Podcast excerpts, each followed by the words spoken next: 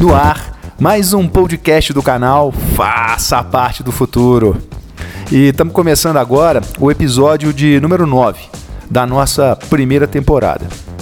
E hoje eu queria falar sobre perguntas. Durante muito tempo eu fiquei encucado me perguntando: será mesmo que a gente está vivendo novos tempos? Será que tá, tá tudo mudando mesmo? Eu não sei você, mas de um tempo para cá eu tenho a sensação de que a gente está vivendo um processo de mudanças muito intenso, muito grande.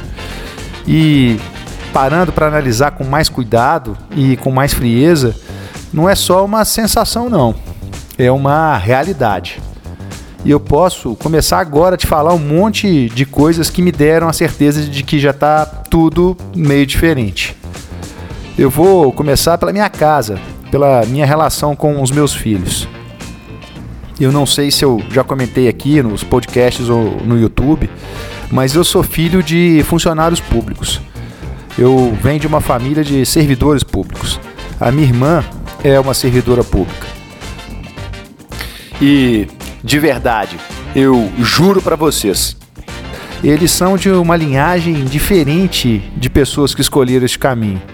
Claro que eles também foram atraídos pela segurança oferecida pela modalidade.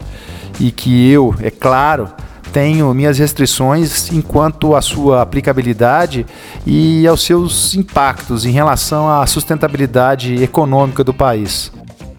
Mas eles são seres muito íntegros e que se entregaram de corpo e alma para o trabalho que realizaram.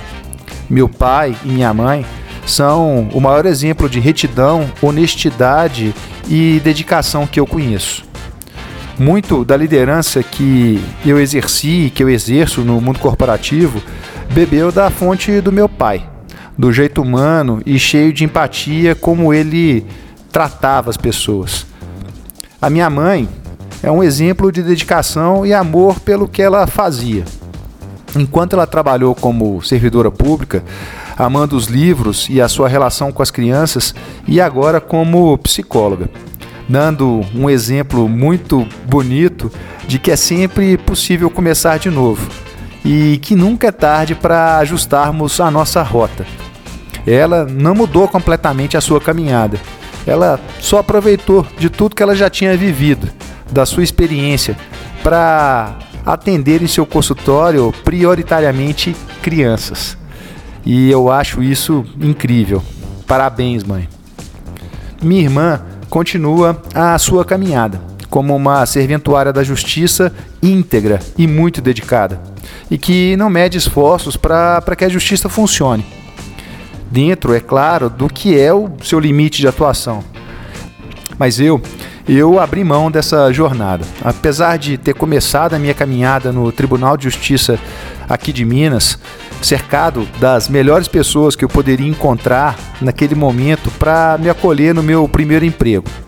Com apenas 18 anos e lidando com um ambiente de alta tecnologia e cheio de responsabilidades. Se eu não tive a oportunidade ainda, e eu acho mesmo que eu não tive, eu queria agradecer essa turma toda do tribunal eu queria fazer isso agora. Eu tive um chefe maravilhoso, boa praça, humano, e que também serviu de exemplo no quesito empatia, humanidade. Uma pessoa incrível, humana e que me ensinou muito. Obrigado a vocês e obrigado, Denilson, meu primeiro chefe. E olha só, se para mim já está começando um novo jeito de enxergar o trabalho, se eu naquela época já via uma estrada, imagina agora os meus filhos. Eu tenho um menino de 6 anos chamado Henrico e uma menina de 10 anos chamada Luísa. Esses dias a gente estava conversando sobre eles. A minha filha tem uma veia empreendedora incrível e que ela despertou desde muito cedo ela tem muita habilidade manual. Eu acho que ela puxou isso das avós e até mesmo dos avós, que também são muito habilidosos. E por isso eu acho que ela tem uma facilidade enorme para criar as coisas. É, e a onda do momento lá em casa agora é criar uns bichinhos de, de massa de EVA. O mais legal dessa história é que ela não só cria esses bichinhos, ela vende também. E isso partiu dela, naturalmente. E agora, mais recentemente, despertou nela o interesse em gravar vídeos, ensinando as pessoas como fazer esses bonequinhos. Daí, muita gente começou a me perguntar: mas você vai deixar ela se expor? Você quer que ela vire uma youtuber? Tem muito pai fazendo isso com os filhos, mas eu não acho isso legal. Mas sem entrar nesse mérito, eu queria comentar que sim, esta é uma profissão nobre e é sim uma profissão do futuro. E quer saber? Não é isso que me preocupa agora em relação à minha filha. O que me preocupa agora é que ela se sinta estimulada e confortável para empreender a partir daquilo que ela gosta e que ela sabe fazer. E principalmente que ela aprenda a se comunicar. Se a gente fala aqui o tempo todo que a tecnologia vai dizimar empregos e profissões, uma das coisas que nós temos que investir é no poder da empatia, é no poder da comunicação. É isso que nos faz hum, humanos e é isso que nos faz diferente das máquinas. A luta maior dos cientistas e da inteligência artificial hoje é fazer com que as máquinas, os robôs, sejam mais empáticos e que se comuniquem de uma maneira mais viva. A Siri e a Alexa são uma graça, mas cara, elas estão muito longe disso. Então vai, filha. Faz os seus bonecos, grava os seus vídeos e se comunique. Eu ainda não faço muito esforço para ela criar o canal dela e começar a postar o conteúdo.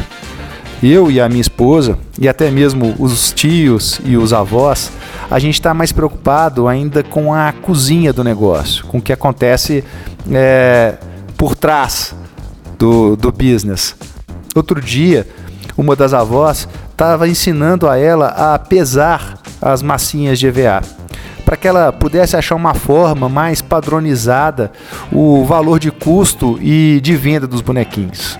Então, a avó deu para ela uma balança e ensinou para ela como é que ela deveria pesar as massinhas antes de começar o processo de fabricação dos bonequinhos. Vê lá se isso aconteceu comigo quando eu tinha 10 anos. A escola não ensinou e muitas ainda não ensinam isso para os alunos. E foi assim durante anos.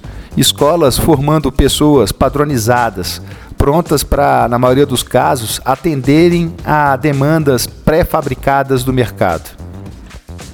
Eu não quero que os meus filhos vejam a vida assim.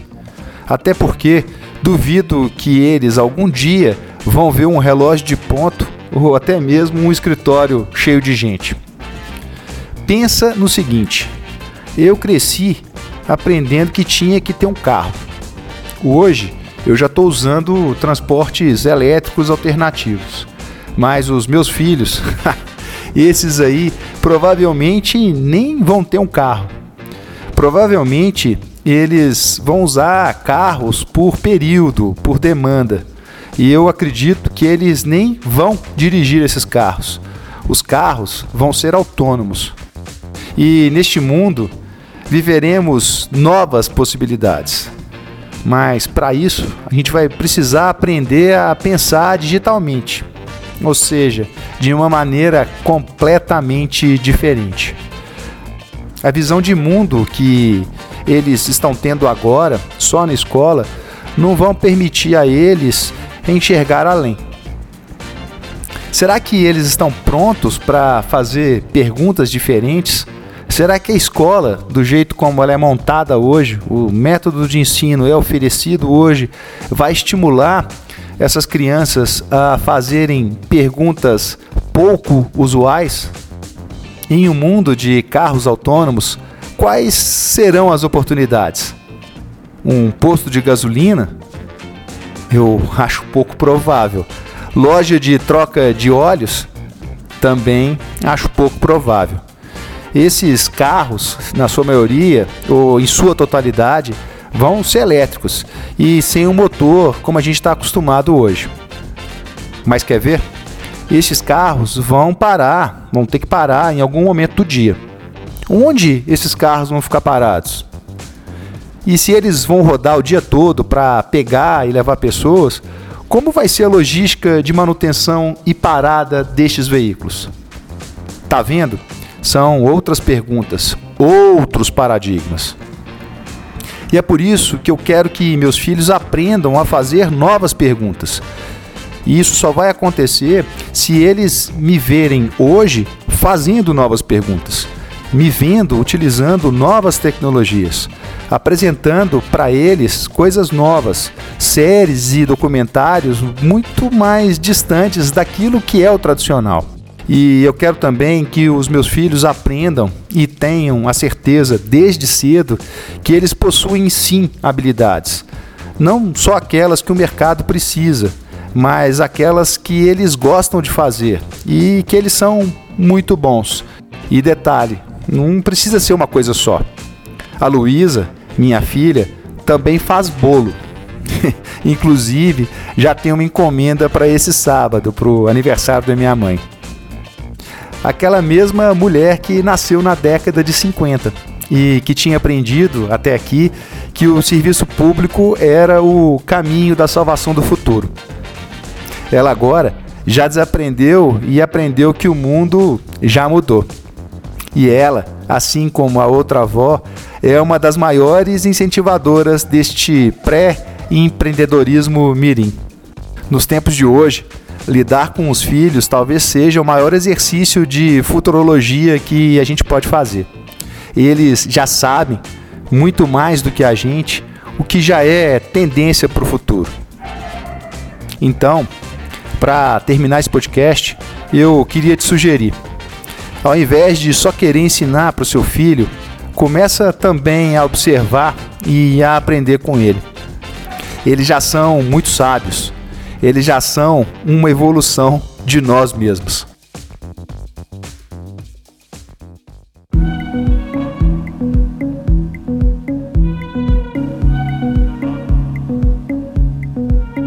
E para terminar, música.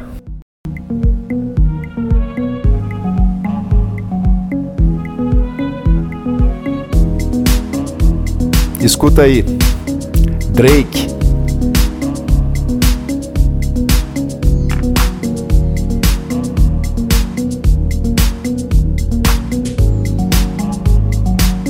Abraço e até o próximo podcast. Hold on, hold on, fuck that. Fuck that shit. Hold on.